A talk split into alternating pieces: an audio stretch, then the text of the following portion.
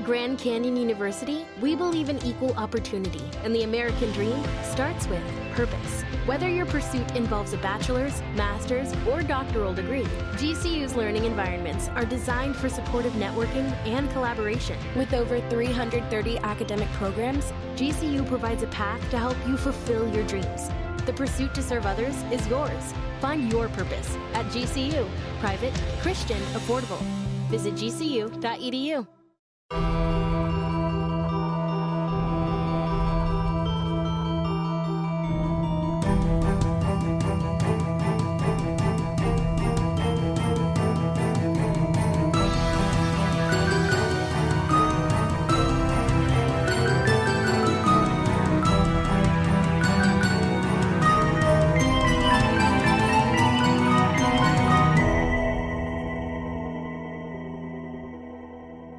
Welcome to the Bloody Disgusting Podcast, everyone. The podcast where we discuss all the disgusting things we love in the horror world. And to help us discuss the disgusting, you know her as lead movie critic for Bloody Disgusting, horror movie fanatic and journalist Meagan Navarro. Hey, Meagan. Hi. And you know her from her YouTube channel and website, Real Queen of Horror, and her infinite love for the genre, Zena Dixon. Hey, Zena. Hello. And I'm Jon. If you're listening to this on Wednesday when the episode drops, we hope your week's been filled with all the best kinds of horror. If not, maybe we can help. We're breaking from the usual episode format to do another deep dive, this time Scream 6, which is now available on digital and Paramount Plus. Yay, Paramount Plus. Yeah.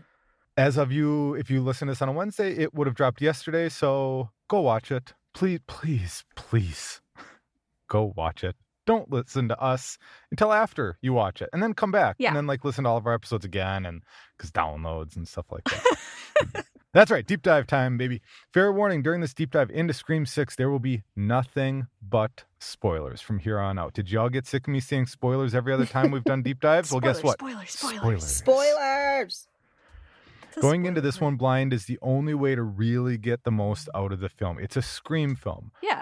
While they're formulaic, they're an evolving formula, Yes. but we don't want to spoil the reveals. So please, please, I can't imagine there's that many people out there that's like, nah, I'll just I'll listen to this and then go watch it. Like, Yeah, no, don't do that. yeah, don't. Don't. And that will be the last spoiler warning we give this episode. So if you're still listening in the other room, car, whatever, trying to fumble, turn off the volume, press stop. Okay. We'll give you the slow countdown as usual. In five, four, three, two, one. Here we go. So from here on out, the reins are officially in Meagan's hands. So Meagan, why don't you go ahead and start us off? So I don't really think that Scream 6 is a movie that needs a whole lot of setup. I feel like people know uh plot wise Ghostface is back. And so are the characters from Scream 5. Uh this released in theaters on March 10th, so literally last month. Um and just to add context because I think it's fascinating. The original Scream opened in theaters in December 1996, became a sleeper hit, and then Scream 2 was literally a year later, released uh, December 1997. Just noting that because Scream 6 kind of follows Scream 2's uh, blueprint in that it's following the survivors to college. So that is, I feel like all the setup we really need on this. And they do actually call it out in the movie. Yes, yes. They- that hey, this isn't this what happened? And not saying Scream 2, but hey, this happened before. Yes, multiple times. Yes. Um so it is definitely having a conversation with Scream 2. So, you know, go back and watch that too maybe, I don't know. But um beyond that, what were your expectations going into Scream 6? Because I do think that Scream 5 was a Dark Trio approved movie, right? We all liked it or am I Yes. misremembering? We did. We did. Uh, we did. It took me two viewings. It took you two It's not that I didn't approve, it's that I just wasn't really on board because I was like, I just I didn't really know what was happening because of all the new characters. Right.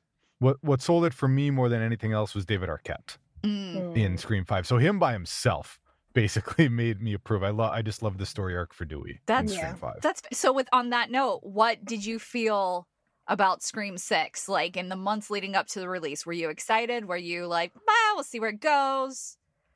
Uh, you know the the trailer that I saw, and maybe there were multiple trailers, but the trailer I saw were there was the subway, and then you see the convenience store scene. Mhm. That that sold me. Okay. That I was like, I, I loved the gritty, the dirty, gritty looking ghost face mask. To me, it Mhm. was kind of, which is a weird parallel.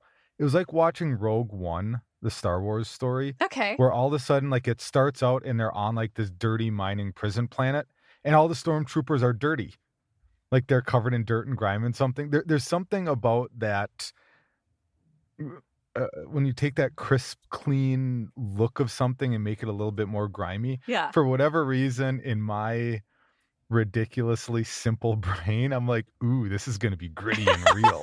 like, it's so dumb. It's such a simple marketing tactic. I like that. I me. like that this, this tiny little detail is is really a big deal for you. Zena, Yeah. I assume you also were pretty amped going in. I I was very um excited, but I'm not gonna lie, I was so nervous. I was nervous because you know, with what happened in Scream Five, it's just my heart cannot, you know. So I was super Yeah. nervous about it. And um I waited. Like I remember I was able to see Scream 5 early, but this one I waited to see it because, you know, I remember people were like spoiling um the last Oh. one. So Yeah. yeah, and I had to Mhm. mute it like on social media. Anyway, um, yeah, so I went in super excited, and I already told you guys this. I watched the they had like a teaser on the train, you know, uh, on in the subway and stuff like that. Those loved it so much, but I didn't watch the trailer. You know, I didn't watch it until after I checked it out, and it just made me have like a really great appreciation for the movie. Same. I I was the same because I I saw that subway clip that was like the little teaser and then I was I was determined to not watch anything past that because Mhm. I I want to go in this is a movie you know you want to go in knowing nothing. You want no clues about what could the who done it mystery be. Um, yeah, but I also, so I was nervous too about some of the characters' fates, but I also was just kind of like laid back about it. I don't think I was nearly as excited as I was five, just because I, I knew that the same people were involved, and I was thinking, well, I'm gonna like it, so I'm fine. I'm way more excited about some of these unknowns, and then for me, that screening was a roller coaster ride. I was not prepared for how intense they were going to make it. And I was just so amped about that. It was, I was just jazzed over the moon about how this movie made me feel from all of the set pieces and stuff that we'll get into. So I was curious how you felt, your immediate reactions coming out. Were you like super jazzed? Were you like, yeah, I'll sit on that? Zena, we'll start with you. Well, I was I was excited about it. It gave me all the feels. Um, I told you, well, I don't know if I told I feel like I just I always talk a lot, but no, I really like Scream Four. So when they mentioned that one, which we knew, like you know, spoiler again, Kirby was coming back. So it gave me all the feels because you know for for that one, um, part four is you know kind of not trying to sound cheesy. It's very special to me. So you know, being able to bring her back and seeing her, it's just like all right, now come on, bring Stu back. You know, so Yeah. it's just like exciting to see that it that it's like it's so crazy how far this franchise has come. You know, like it's just no, it's just it's magical. It's magical. Jon, how did you feel? Do you need two watches to to reappraise or were you right off the bat? How did you feel? Well, I did have two watches. Ah. Actually, I watched it by myself once, and then I went and watched it with my wife about a week or two later. Um, I liked it. I liked it. Uh,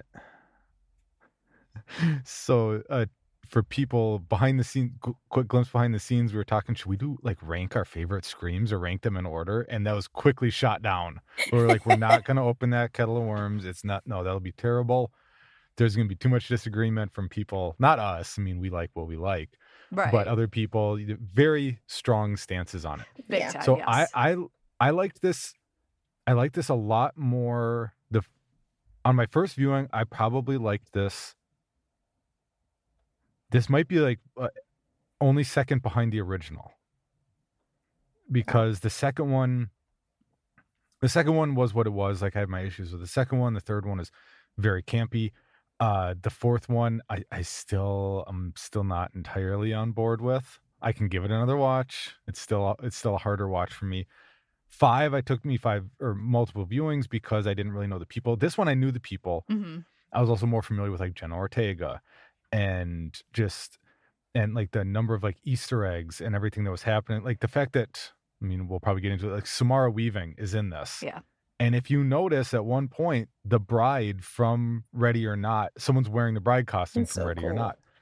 I don't know if New York is really like this as far as the costumes, but damn, if it Mhm. is, It is. Is yes. it? Halloween is the best time to go to New York, especially Oh if you go God. like yes, it's it's a must go. I remember we already talked about this, just going into detail. They always there's always like a Halloween parade and it Yeah. stretches throughout the city and everything like that. And then afterwards there's so many after parties and then there's bar parties. So then people, you know what I mean? There's even house parties that you could just loop in. I mean, I went into someone I know, but it was other people. It's fine, you know, but everyone on the train, they're wearing their stuff. Um, so yeah, it's just it's very magical. And now thinking back on it, that is kind of creepy. I didn't really think anything of it though. Uh, I absolutely adore that we have a New York fact checker here. She Yes. can she Yeah. can tell us what is real and what is not. Uh yes. but yeah. yeah. So uh, I think and, I, I I like the pacing. I mean, we'll we'll get into it, like Mhm. the opening sequence and kind of just trying to figure out the reveal and what's going on with the characters, etc. It just felt uh, smoother to me. Like I felt like more like I was along with the ride and Mhm. less of, wait, who is that? Because I'm not trying to relearn people. Right. That's hard. Right. Which is funny too, because you watch Scream for the first time, you don't know who any of them are, but they get cemented as the bedrock of the series. It's like, yeah, well, I didn't know who they were. Yeah. So by six, uh, I, was genuinely impressed that I, I would argue that Scream is probably the most consistently, most consistent horror franchise there is. As far as like, mostly because it just quality. Like if you if you were like actually like rankings granted they didn't have to endure the they were the turning point in the 90s so they didn't have to endure the late 80s early 90s franchise curse for so many series but i i think generally speaking what they've been able to do with scream from one to six has been pretty amazing Yeah. Yeah. Speaking of opening though, let's break Mm-hmm. down that opening because obviously the first one established the reoccurring pattern that there would be an opening sequence and this one you get a little bit of a one-two punch. You do get uh Samara Weaving, who is a film Mhm. professor, named Laura Crane, because of course there's going to be a, a, A horror movie not there. reference, Yeah. Um, and I thought it would end there, and I was shocked Mm. that they unmasked, and then they quickly decided to kind of put that mask back on with an extent with that ghost face paid, played by Tony Revolori. Um, then he gets killed. So, what did you think about the opening sequence? The the one two I- punch of it all. that, just what you said. I was like, oh wow, that was actually a pretty quick kill. And it felt almost anticlimactic. I was like, God, it didn't there was kind of a build and you saw it coming. Like you you do. Like you're literally like, okay, you're being lured down an alley. Yeah, Like and then she gets killed and you're like, okay, you got killed. And then the mask comes off and you're like, that's not. What? happened. Not this early. Yeah, how are you showing us who the killer is right away? And then they set up just this pretentious dick who you're okay with getting stabbed and shoved into a refrigerator. What college kid just keeps a bottle of vodka sitting on the nightstand with a couple of clean glasses waiting for him? Come on, man. tequila, tequila, because it was is it tequila? Okay. Yes, because it was Espolon, which apparently was a sponsor or something. Because Oh, well, that's what she was drinking at the bar. That's what he has in his room, too. I didn't notice that's what he had in his room. I thought he was drinking vodka. He- I he noticed had- that she was drinking that at the bar. yes, they both had it, and they were a sponsor. And if you saw it at an AMC theater, you would notice at the bar that they had themed Scream cocktails with Espolon. So they had some kind Oh, of I like did- sponsorship deal going there. So good for them. Good for them. really cool. Yeah. But no, I thought it was a pretty. I, I that was that was a good opening. I was pretty happy. Like I'm I'm never really upset with the openings of Scream. Even like Scream three, I still like the Scream three open. Yeah. Um, but it, yeah, it worked. Good job for them to bait and switch like we hadn't seen before.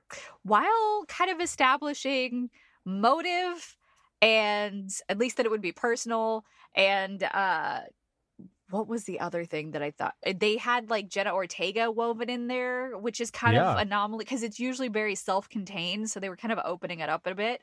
Um, And the, yeah, the fact that the end of the movie comes back to the beginning of the movie and you didn't even necessarily realize that there was a connection. Yeah. And then it's like, oh wait, there is a connection. yeah, Zena, thoughts? Did this sequence Well, work for you?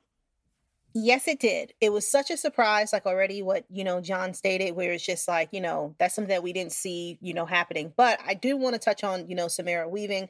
I remember there were like a lot of people saying how, oh, I wanted to see her more, right? And it's just like, I agree, but it's just like, you know what an honor it is. I mean, it sucked for her character, but it's just like, wow, that is such an honor to be that character. Like it's I She was- timeless, perfect She fit was for Drew it. Barrymore. Yeah, it's it's just perfect. Yeah. it's it's great. Like honestly, I felt like this one was going to be different once I saw that because it's like you know Mm. that setup we're very familiar with it, but then that happened. You Yeah. know, we had to like do a double take type of thing.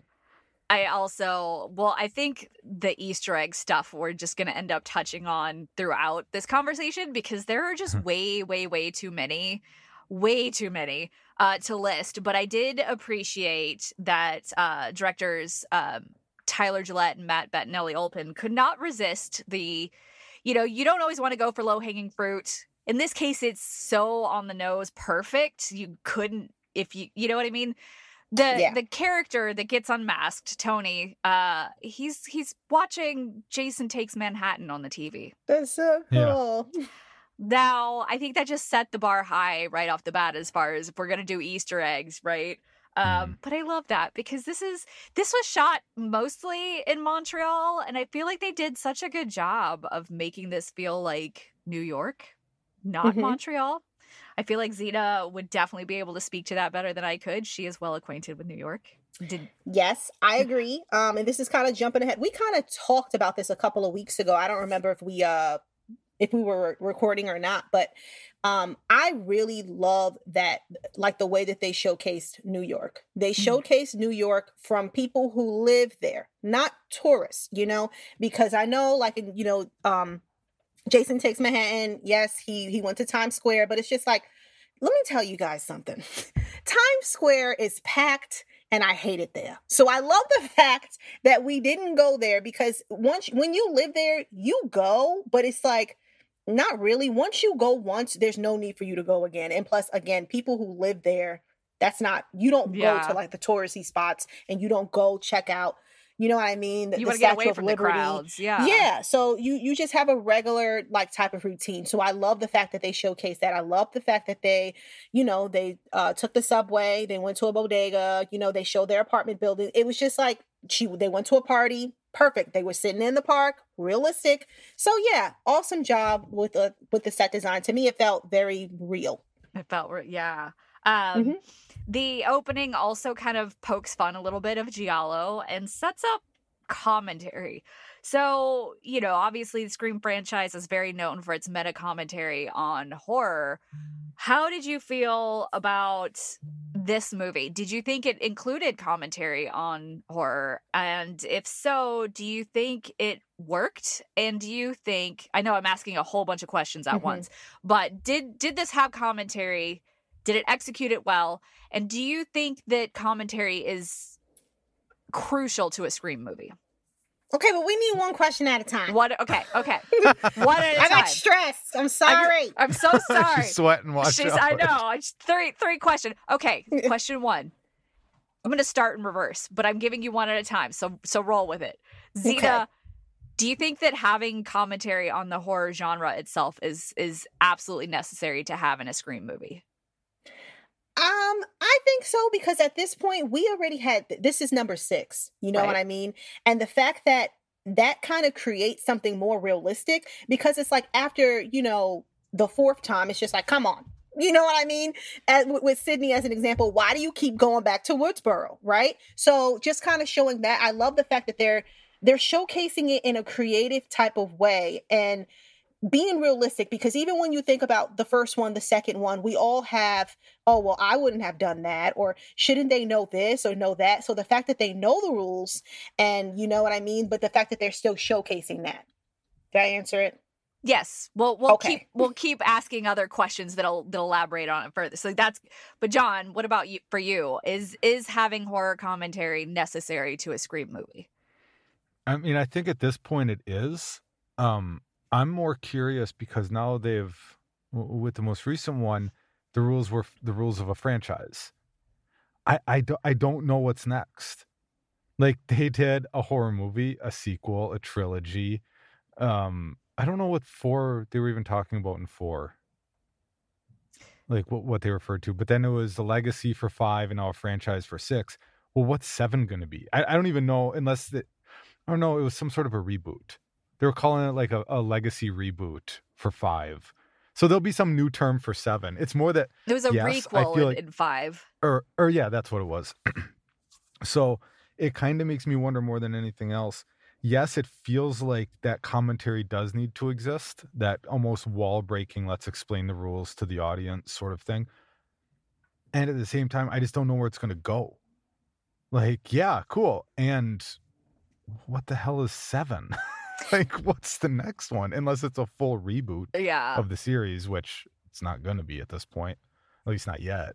So the the follow up questions that I asked was, you know, what do you think the commentary is for this one, and if it executed it well? And as an example, you know, obviously you have uh, Mindy Meeks, played by Jasmine Savoy Brown. She's the the Randy. She is literally Randy's niece, and so she's the one often giving these rules. And last one, she was explaining the requel, and this one, she's explaining there's the whole scene where she's explaining to her her group what to expect from this sequel that they're in.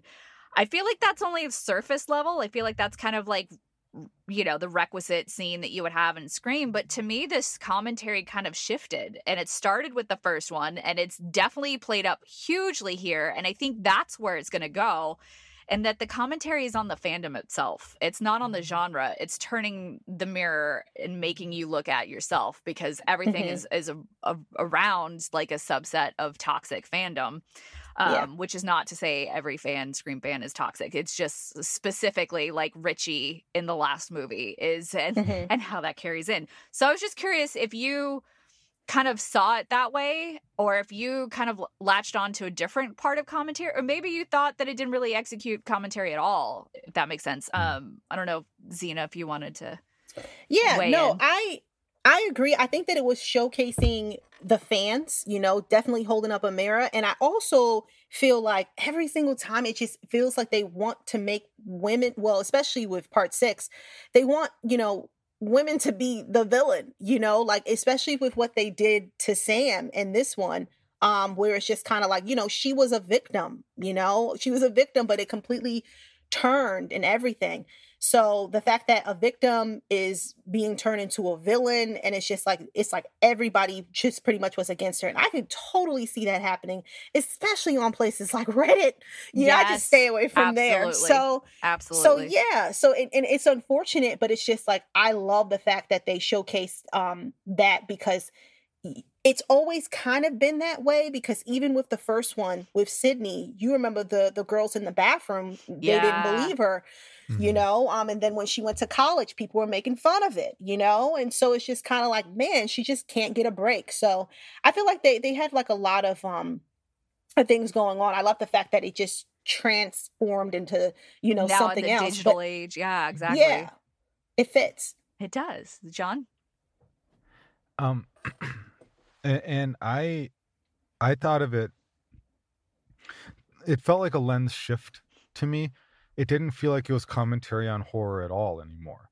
It actually felt like it was a societal commentary, Right. especially a generational commentary. right That, like, you look at these two college kids who are going to finish this film and they're going to kill, and they start out by killing the film professor. It's like, oh, fuck her. She gave me a C on my Giallo paper. these highbrow giallo Yeah, fans it- yeah exactly it's it's this numbness that i think that it's this conversation that people so casually not only will watch true crime and listen to true crime and speculate on it and have their favorite serial killers like serial killer tours is a huge industry. There are people who literally say they love jeffrey dahmer. Right.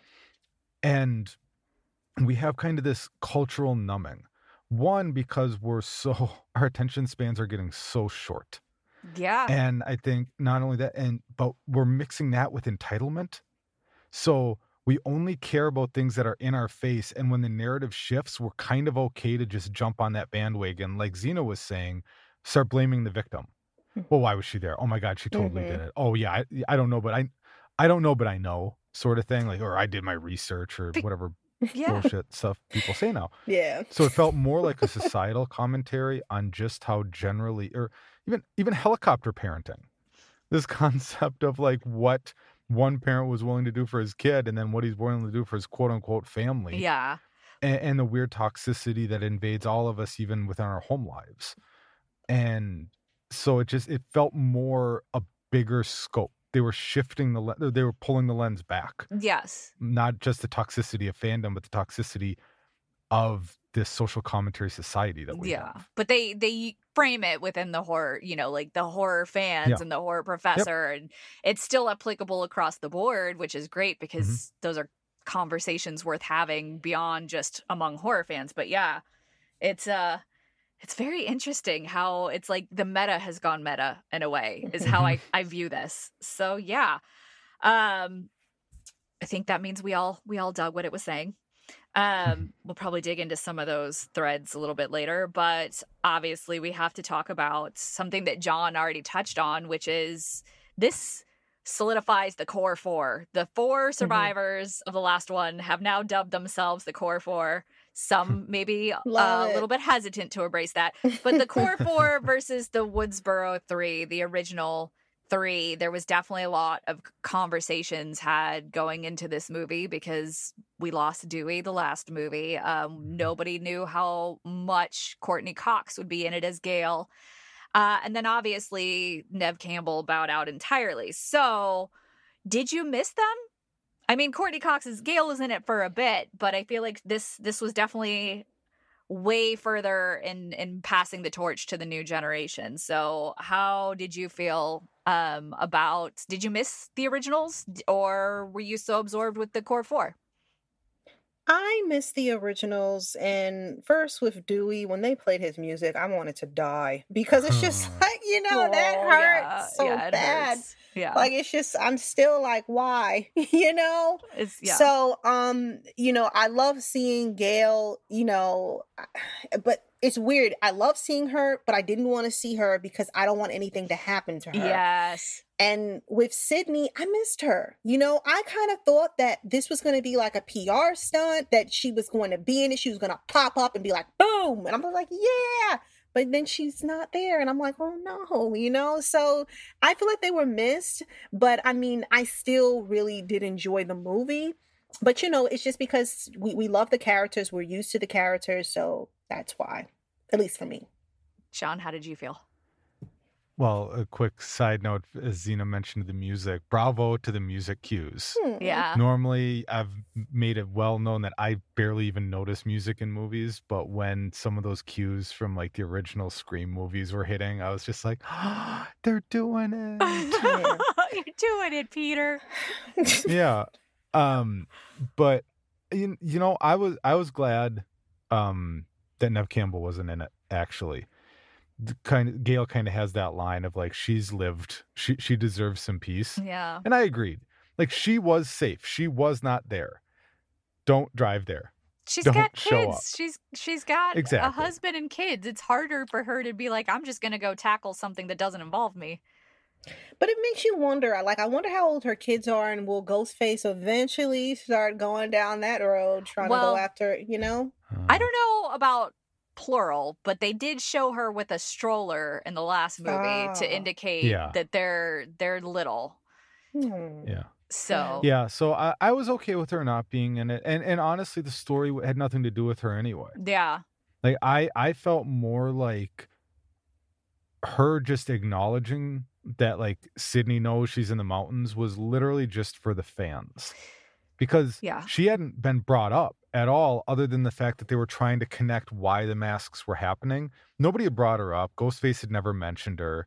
There was nothing like that. So it would have felt really weird. It's like, okay, I'm going to show up and help. It's like nobody asked. Why are you putting yourself in the middle of this? Now it's just getting weird. Yeah. No, be safe. Take- Yeah. live your life. because Like you've done enough. the the movie from the opening sequence makes it clear that this Ghostface is very it's got a very personal vendetta against the Carpenter sisters, not Sidney against the Carpenter sisters. So you know, I do think that from what I'd read, the door is still open. I don't I get the impression based on this one that she would not have been anything more than a cameo anyways. Mhm. So Mhm. if that means that, you know, she'll get paid what she what she wants and deserves for the next one to pop in and it fits organically, then yes.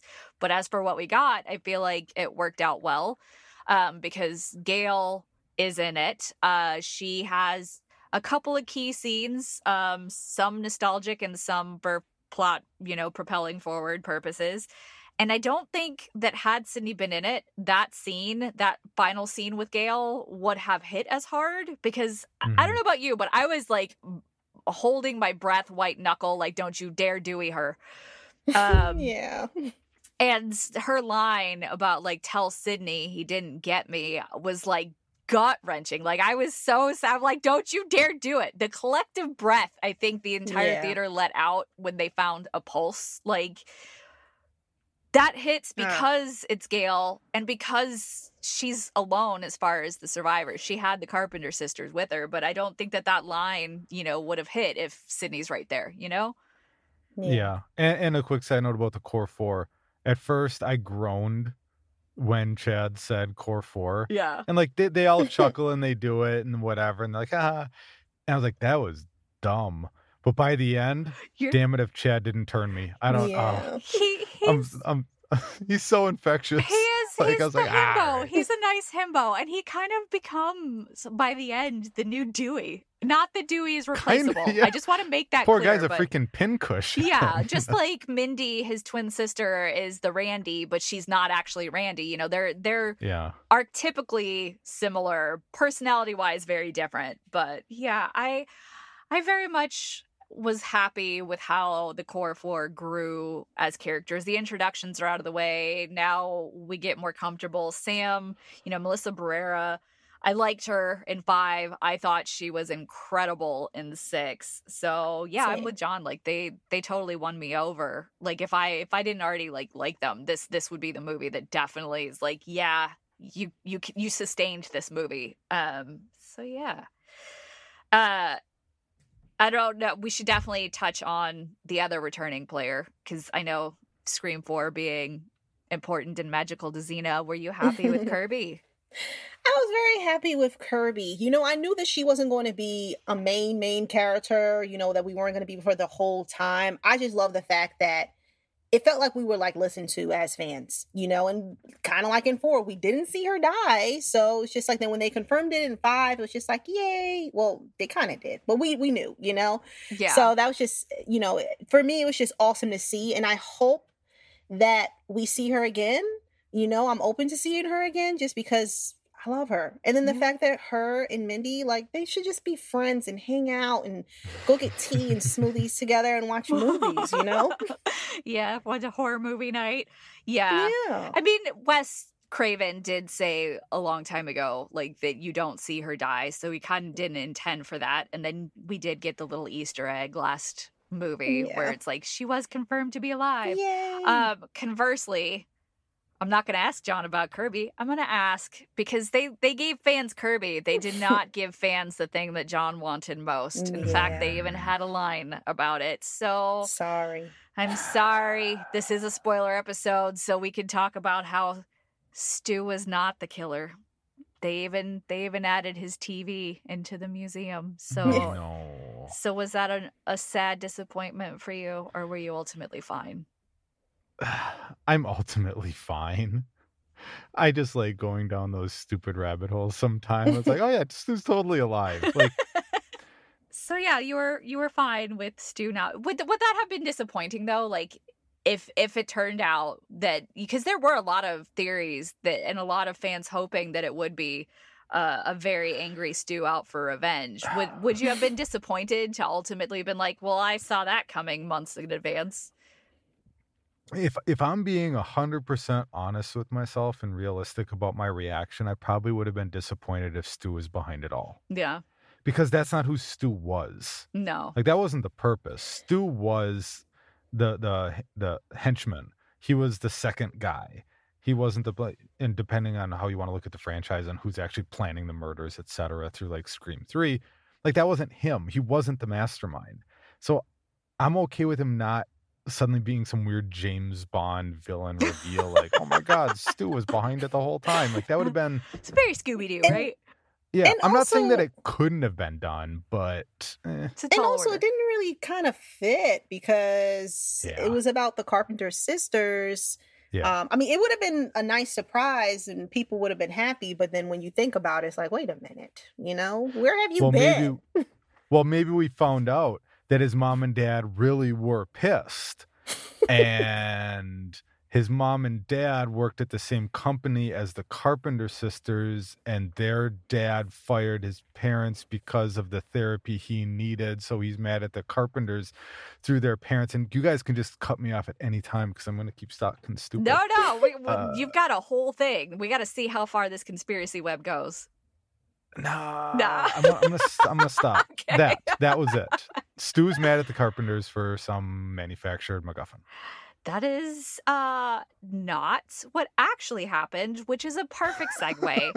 How because there are many things that makes a scream movie a scream movie, the Who Done It is absolutely one of the top 3 things. Um so Mhm. how important is it to you that it be a Who Done It?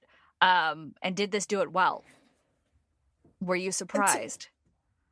Well, for me, I think that that's it's very important for it to remain a whodunit because I feel like that's just the whole franchise, you know. And it's always so much fun guessing who it is. And no, I did not see it coming. I had no, I was confused and I was shocked, you know, in the seat. Especially, okay, well, without going too much into, I'll just stop right there. I was just very confused, but it was just like it was pure genius, and they would have gotten away with it too. I'm just gonna sound like Scooby Doo, but I'll stop if there. it wasn't for They those meddling you kids. meddling kids. Yeah, we'll circle back to that, but we'll get Jon's reaction first. Okay. Uh, I I kind I kind of saw I kind of guessed it, but not hundred percent. I I guessed. So early on, when um when uh, who, If you need names. Quinn? Quinn. Quinn Bailey, Quinn? played by Liana Liberato. Liberato. when she Yeah. mentions losing her brother like early on that's what made me Uh, think well, well wait a second you lost a brother Mhm. like is that going to be some weird connection like and then it turns out it absolutely is yeah. so and then when you don't actually see her die um then like that's always a big thing in You just scream see movies or saw movies or anything Body You with the throat, yeah but scream movies have never been afraid to show you someone dying and this one doesn't. so no I mean, I, so I thought that they were trying I to kind- showcase a different way because there was some other stuff that was Yeah. going on and we were Oh, it was- distracted. it was. Sure. Yeah. And- yeah. So I kind I kind of guessed those two. Like it made sense to me. Like it wasn't some big. Oh my god, I can't believe it. I was Wait, kind of in my mind those playing two. along. Who was the other one? Or- and her dad. Oh, okay, okay. Eh, so like when her dad, the moment that he called. So at first when he said let's check in on Kirby, like check the FBI field office. At first I was kind of like, okay, maybe he's on the up and up. But then when there's this random when he calls out that like Kirby's been off the job, da, da, you don't see him get that information. hmm and again like we're never afraid to see people find information in these type movies either so when someone just presents information that they found it's also suspect now that said i did not see uh ethan being the third i didn't think i didn't see that coming at all and then it was funny that it's like yeah no it to- you, you totally nailed it like right off the bat like Isn't that making fun incredible? of him I like you guys that. called it I love Yeah. that. Um, Zena, you may because I feel like there's a lot to unpack. I do, Yeah. I do think that um, there was like some kind of leak because I remember seeing something, but I was trying to give it wide berth and not because I didn't want it spoiled. But there were some spoilers on the killers. Um, there was definitely some sp- suspicions for me that came and went, but the three, three of them, there's three killers in this one. That's a franchise Mhm. first, and it's all worth it for the flanking of the ghost faces with the synchronized blade wipes. Incredible. But Zena, definitely, I feel like you have Yeah. thoughts on this. So, like, elaborate on what you were saying earlier. Yeah, like I completely bought Quinn's story about her brother. I was like, "Oh, I lost your brother," mm, you know. And then, you know, Aw. with with the cop, it was just like when he came out after seeing his daughter body. Like I believed him, you know. Yeah. Well, And Dermot Mulroney is a fine actor. He's He such a great. act- I'm so used to always pl- him playing that guy that's just like you know, oh, be in a relationship with me. But yeah, anyway, okay. Point is, um, I just, I just really didn't see it coming. But then when I started to like think, thinking about it like right now and everything, and I also rewatched it this past weekend with Ethan. It was kind of like he he was giving like weird vibes, but it was just that's like the second watch that I realized that you know where it's just like there were certain times obviously that he wasn't around, and it makes sense with that. And then um again going back to Quinn, it wasn't like you know brand new that she had a dude in the room, you know. So I just assumed that oh no, you know, um I don't know. I was thinking that maybe it was going to be like a student who was in the background or maybe even like a professor. I don't know. Like I just I have to be honest with you sometimes um with everything that was going on with this, it's not that I forgot that it's a who done it. It was just, just more if i just wanted up. to yeah, you just kind of wanted to just en- en- enjoy it at that point. But yeah, I I just didn't see it like coming at all. And I remember when they did reveal it, and there were other people in the theater too. Everybody went, oh, it was like, okay. I knew I wasn't the only one, so that made me feel better. Yeah, yeah, I I agree. I'm also of the let me enjoy this roller coaster ride, and we'll arrive at the reveals when. Yeah, Yeah, so I I liked how they they definitely I liked the reveal. I liked that Mindy called it. I even thought it was hilarious that she ran from the hospital to be like, guys, guys, I know, and it was after the fact. So that was yeah. she- that was very I fun. missed the reveal again. yeah, oh. Aw. you didn't need to miss it. You knew it, Mindy. Um. Yeah. So, which leads us to speaking of uh the Liana Liberato, her fake out death scene, which is just a bare fraction of the intensity. Not that this series has ever shied away from really gruesome deaths. I mean, they established that right off the bat with uh, Drew Barrymore's disemboweling Mhm. but I really, really liked. It felt personal. This is a personal motive, and it felt Yeah. personal and very vicious. And the way that they Mhm. did some set pieces that maximized the suspense was so good to me. Uh, the ladder scene in particular, where they're Mm. all Oh, having yeah. to crawl. good It's, it's the same extended sequence that begins with Ghostface in the apartment, and they're trying to get across the apart uh, on a on a rickety ladder that's not stable. So good. And I don't know I about would have you. Yeah. I was just gonna say, honestly, I would have been Anika. I would have been too scared. I'm sorry. Like I, I can't do it. we we do have to give special mention to her because this is this is a new character. She's technically expendable. It's heartbreaking. She's Mindy's Mhm. girlfriend. She's she's got sass. You you root for her Yeah. right away. And she gets gutted. Like those blades, Ugh. like it goes in deep and it's it twists. You see it twist. Mhm. And it's like this girl is in real bad shape. How is she gonna get across this very athletically inclined escape route? Uh, I don't know about you guys, but anytime a character like this cries that they don't want to die, it instantly Aw. like gets me in the feels because it's like, baby girl, I don't want you to die either. Um, Yeah. So yeah, and then you know that's not she does die, and it's really really Yeah. gruesome and brutal and unpleasant. Uh, how did you feel about the intensity of this movie? Did you have a standout set piece like me in the ladder sequence, I I mean I love the bodega. the bodega?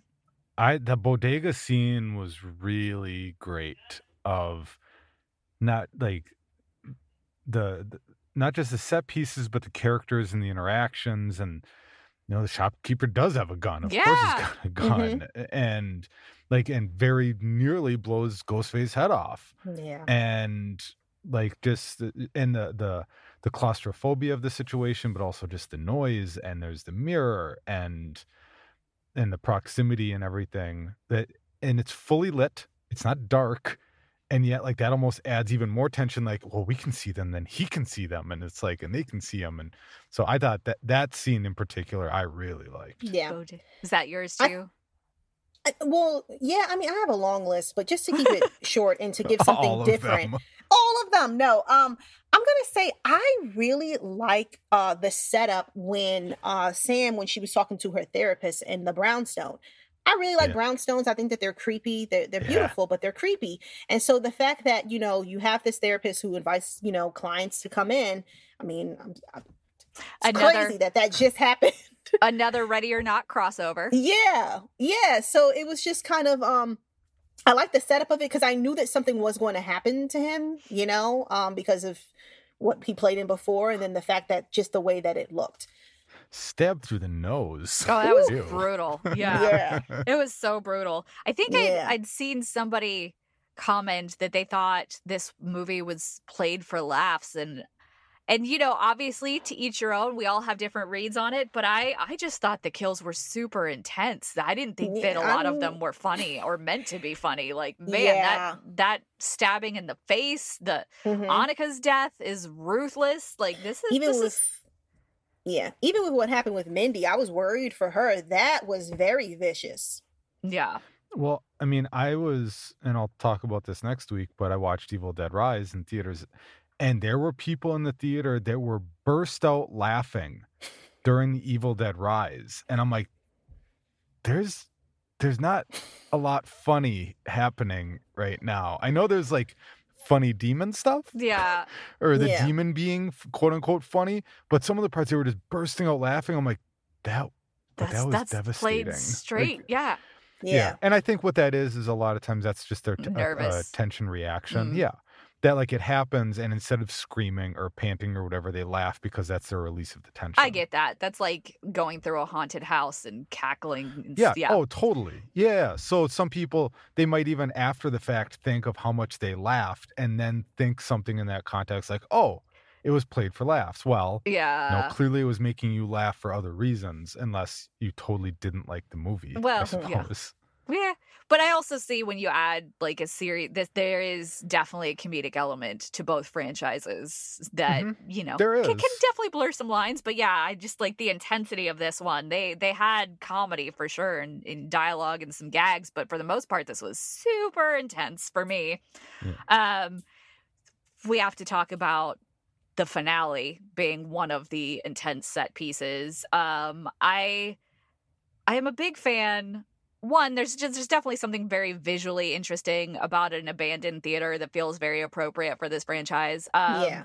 and then it serves a narrative purpose too because it ties back to Richie and and the reveal that surprise these killers they are related. They, that is their golden child family member who got murdered and they're out for revenge. Um but there's a lot of stabby stabby. There's this is the first one. Not that Sidney's ever not been a badass. She's but there's a bloodthirstiness to these Carpenter sisters that I just feel like is perfect, not just for these characters, but for slashers. You know, when the final girl was first coined by uh, Clover, the film theorist, she talked about, you know, what a final girl is. And it's usually like, you know, Laurie Strode. They're very virtuous girls, and this is this is how you know that they're destined for final girl status. Whereas these are not those girls anymore. This is modern final girl, and they're they're gonna be just as vicious as the killers. Yeah. It's about time. But I don't know. Did that I love work? that. Did that work for you too? It worked for me because kind of like what you said, it's modern now and they're sick and tired of this, you know? So it's just Yeah. like, go for it, stab them. And I do have a question, but I'll wait until afterwards. Okay. Okay. Jon. Did it work? Do you like Yeah. bloodthirsty Well, final yeah. girls? I, I yeah, do. and I assume that it's also i i it's continuing the momentum off the last one of people thinking that she was going to be the killer, or one of them was going to be the killer, or both of them are going to be the killer. I think it's just kind of snowballing that concept of okay, like now at one point is this trauma going to be shifted to something else? And you know, and I appreciated that there was much less um Skeet Ulrich in the movie. I, I just don't like the aging technology. They just they don't get it right yet, and it's uncanny valley to the extreme. it looks weird, yeah. So, so I really appreciated that he was just kind of a reflection in some glass, and that it wasn't a reflection in a mirror or something like that. If they were going to show it, because I kind of forgot about that part anyway. Um, so yeah, like I I'm curious to see, assuming the same people are involved with the next Scream, how they're going to progress the character because of we see this mounting trauma, and as well as a a, a brutality and a viciousness for the survivors. to see how psychologically if they're going to dive into that impact, Mhm. which I think they have to at this point. I think that has to be a part of like the next plot line or something. Um so yeah, no, it worked. It, it was definitely like holy shit. Yeah. She's she, I mean, think about if you're Ghostface and this is what you have to deal with. I might think twice. Be like, ah, I'm just gonna go home Yeah. and watch some Giallo. Yeah.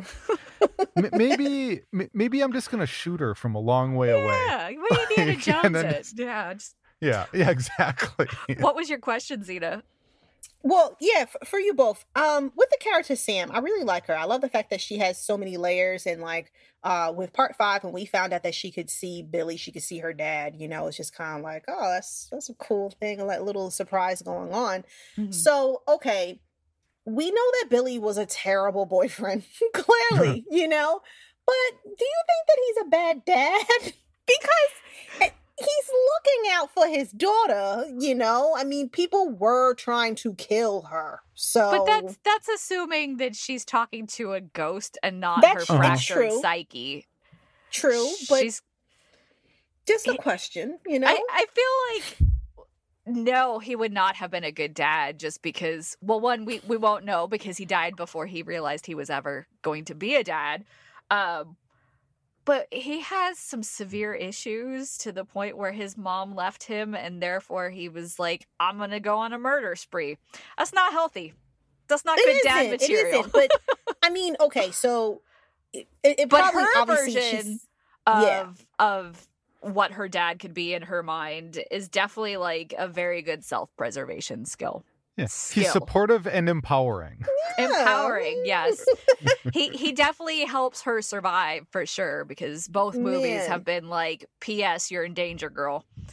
So Yeah. I just love it when he tells her to gut them back. I'm like, oh, I love daddy, her you know. stabbing is more ruthless than I think a ghost face Yeah. is. Like there is like this strength and power in those stabbings. Like no, I don't want to be on the receiving end of her anger. Oh, when she picks out the knife and he says, "Good choice." Yeah, Like, first of all, dude, that was gross. That was yours. Don't don't be. Yes, no, you're no, being your daddy's Magical. girl. Yes. Yeah. Yeah. Uh, I am I am happy that Tara got a little bit of a hero moment too, which apparently was something that she wanted and gave feedback for. She was like, I think it would be really good if I had something to do here versus just Yeah. being off to the side. I think it worked because, you know, you got three killers. You're going to need help, Sam, even though you Yeah. are a little bit of a killer. So yeah, uh I think we've touched on the plot and the scream components. But this movie, as we mentioned, is packed to the gills and then some with Easter eggs. So, thoughts on the inclusion of Easter eggs and maybe some of your favorites? See, I'm sure you got tons. Um, I guess just going back, uh, because we we kind of already touched on it. I love the fact that you know in the opening, um, with that cat, what was it? Was it Tony? That's his real name. That's his real name. Hold on, I got the character's name. It Sorry, I can't rem- Remember his Jason name. Carvey. Is his okay, name. well, well, Jason Carvey. I love the fact that he is a big horror fan. He really loves the stab movies, um, and the fact that he's just you know at home, thinking that he's gonna have a nice relaxing night watching. After you know, murder. Jason takes yeah after murdering After someone. draining the life out of a professor. Yeah. Jesus, and he just went home like nothing happened. What an no, animal! just gonna pour himself a drink and watch Jason Takes Manhattan. like Yeah, a so I just kind of I like the fact that they've been showcasing like Jason Takes Manhattan, which you know it's, makes us feel great, give us all the feels, and the fact too, like you know, I remember once upon a time, not anymore, but I remember once upon a time when I would talk to someone who um they don't always watch horror, right? But Mhm. then he didn't know what a Giallo was. He, he he's never heard of it before. But obviously, the fact that this is like bringing, oh my God, bringing people more to the light. yes, indoctrinate them got to it. Giallo. Yeah. Okay. So- sorry. Just nerding out. All good, all good. Um, did you have what are your thoughts on the Easter eggs? Did did some stand out? Did, are you like this is too much? Well, you know, kind of like I said with Samara Weaving and the Bride and stuff. That was probably my favorite because I just thought that was funny. Um, but I mean, it really the, the whole movie is Easter eggs. Yeah. You you get to the final set piece and it's literally A whole made of museum, yeah. Easter eggs. Like it's everything you're like, oh God, that was the sheet and that was this and that was The TV, and that yeah.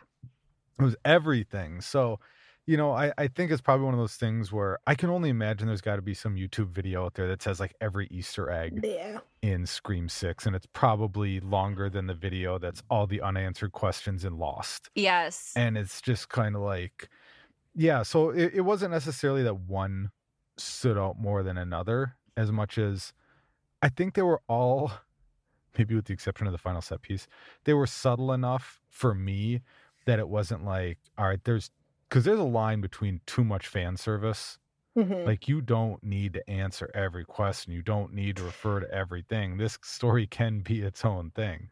Um, and I thought it did a good job, at least as far as my mindset was concerned. Maybe I'll go back and be like, oh my God, why did they include that? Oh That's so no, much." no! I think you're. I don't know how many viewings it would take you to find them all because the the Yeah. subway costuming alone, like co- a costume Oh, designer God. Avery Plewes went nuts.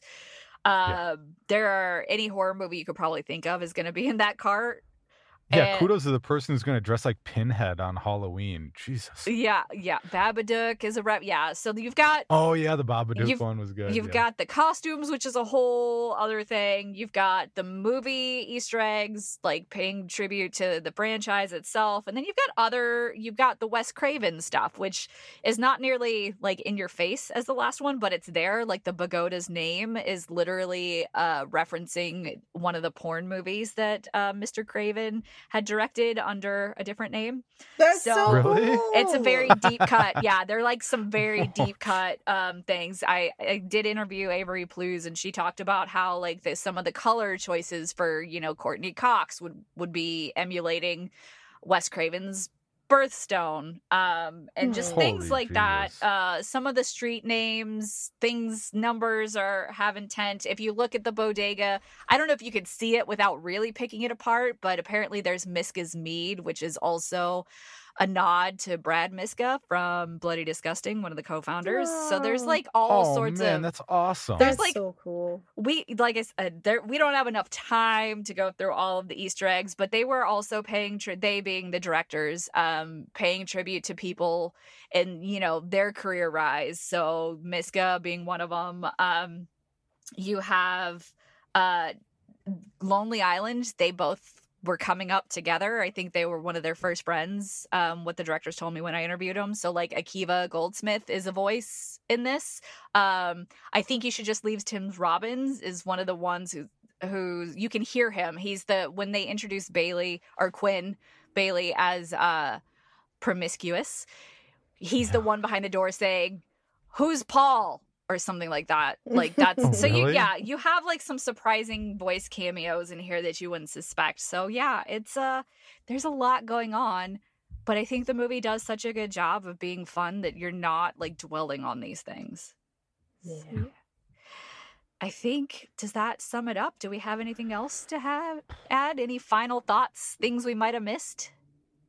I feel like there's some so many things I feel like we we missed, but um, I'm definitely going to rewatch it again because I only saw it twice, and I've been I mean I don't know about this, but I've been you know I've been hearing from other people that they, this is like their 17th watch, and Oh my! like people because they they do want to like catch everything and like fully experience it and stuff like that. But I'm excited to um just rewatch it again tomorrow. By the time this episode comes out you know Yeah. just you know just for the feels I, I love how witty it is i love how violent the script is and it's very modern um and i feel like it's there's there's something for everyone yeah, I I agree. think the only thing we missed are Chad's internal organs. oh, That poor guy's been stabbed so, so, many times. times. Chad, He's Dewey yeah. 2.0. He's he's like Please. that sweet baby that you just want to protect, but boy, can he take a sharp end of a blade. Evidently, good for him, man. Mm. Yeah, I get a paper cut and I'm just worthless. I guess oh i'm sorry can we um just real quick can we talk about just the ending? Like okay so when sam has the the mask i know i keep on going back to her i just feel like there's just so much to unpack with her character you know? Um with her mask do you think because i know some people were saying oh one day she's gonna be the killer or something. Do you guys think that that's in her I don't. I think this movie was doing a really good job of saying she's got the potential and the darkness in her, but she's also got the presence of mind to to prevent it. She was Yeah. going. she was going to therapy before the Ready or Not actor Henry Czerny was a terrible professional there. Um, Yeah. And she was very concerned with having her younger sister address the Mhm. trauma. So I feel like that was her saying, like, this is not the path I'm going down by discarding the mask. I, I could see, yeah, more than putting on the mask, I could see some iteration in the future turning it on its head where someone decides to put the ghost face mask on and come after her and she literally almost immediately starts hunting them like all of a sudden it just turns into ghost faces running not in the final scene it was literally She's No, hunting no. the, the yeah you done fucked up Yeah. now you're in trouble um yeah uh, yeah i don't think i i don't think she'll put on the ghost face i'm more curious to see what else they do with the character because i feel like that's i don't want to say too easy mm-hmm. um but i think they're building a complex enough final girl out of her Yeah. that it's got to be something deeper than okay now she's the villain you know what is it the you die a hero or live long enough to be the villain or whatever Mm, crap like I, I i hope they don't do that i hope it's more complex yeah. Same. I agree. I agree. And one final question then that just occurred to me. As vicious as this was, the body count is actually not very high. Does Mhm. that bother you? Is that a, a for or against or neither here nor there? I personally did not mind. I wanted these people to live. And that says a lot about a slasher, I think. Yeah. Um, yeah, same. And also I feel like because it was so brutal, I mean, it felt like it was more than enough. Yeah, I agree. I, i'm i'm not gonna lie when i watched it it didn't bother me Okay. because to, to your the same yeah like i like these characters Right. but kind of like after the fact i was like but nobody important died Yeah. so it kind of turned into season four of stranger things the spoilers where it's like okay if if people just have plot armor then it, it's going to take me out of it. Like there has to be stakes. Like was it sad to see dewey die? Sure he had to die though. It was important No. for the script. Um uh um not St- randy. Him dying in the second one was huge.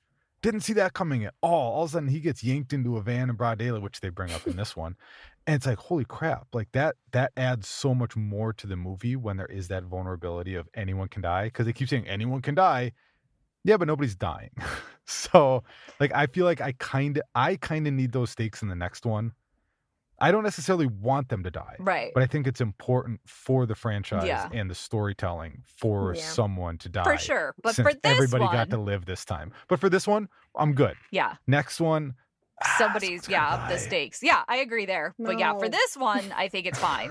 No. No. well the actors can all live. The characters have to die then how about that? It still hurts. it does. It does hurt. But i do think this might need more than a core four to make that happen because there really wasn't a Mm. whole lot of people dying from randy to dewey the the Mhm. bar of like important people was it's always been pretty low all things considered. Yeah. i think you need to kind of beef up some tertiary and secondary characters to make that work but yeah agreed I agree. And I was just going to say, and it does make sense too, like that they're, when you think about how many people were dying, because think about what just happened to them like a year ago. Why would they want to have whole, a whole new bunch of new people around them? You know, unless necessary, you know, with Chad and his roommate, and then, you know, the Carpenter sisters with Quinn. So, yeah, yeah Yeah. i think that wraps it up it does. And that's the Bloody Disgusting podcast for this week, everyone. If you'd like to read more from Meagan, you can check out her reviews at bloodydisgusting.com and on Twitter at hauntedmeg. Zena can be found on our own website, realqueenofhorror.com, and the YouTube channel of the same name, or at Lovely Zine on Twitter. And you can hear me in my final week at Camp um, Creep Away on my podcast, Creepy. Don't forget to hit subscribe on your favorite podcast app, and feel free to follow us on Instagram and Twitter at BDisgustingPod or drop us an email at BDisgustingPodcast at gmail.com. So for this week, I'm Jon. i'm meagan I'm Zena. Grab some popcorn, cozy up on the couch, and watch something you love. Just make sure it's something bloody. What's your favorite scary movie?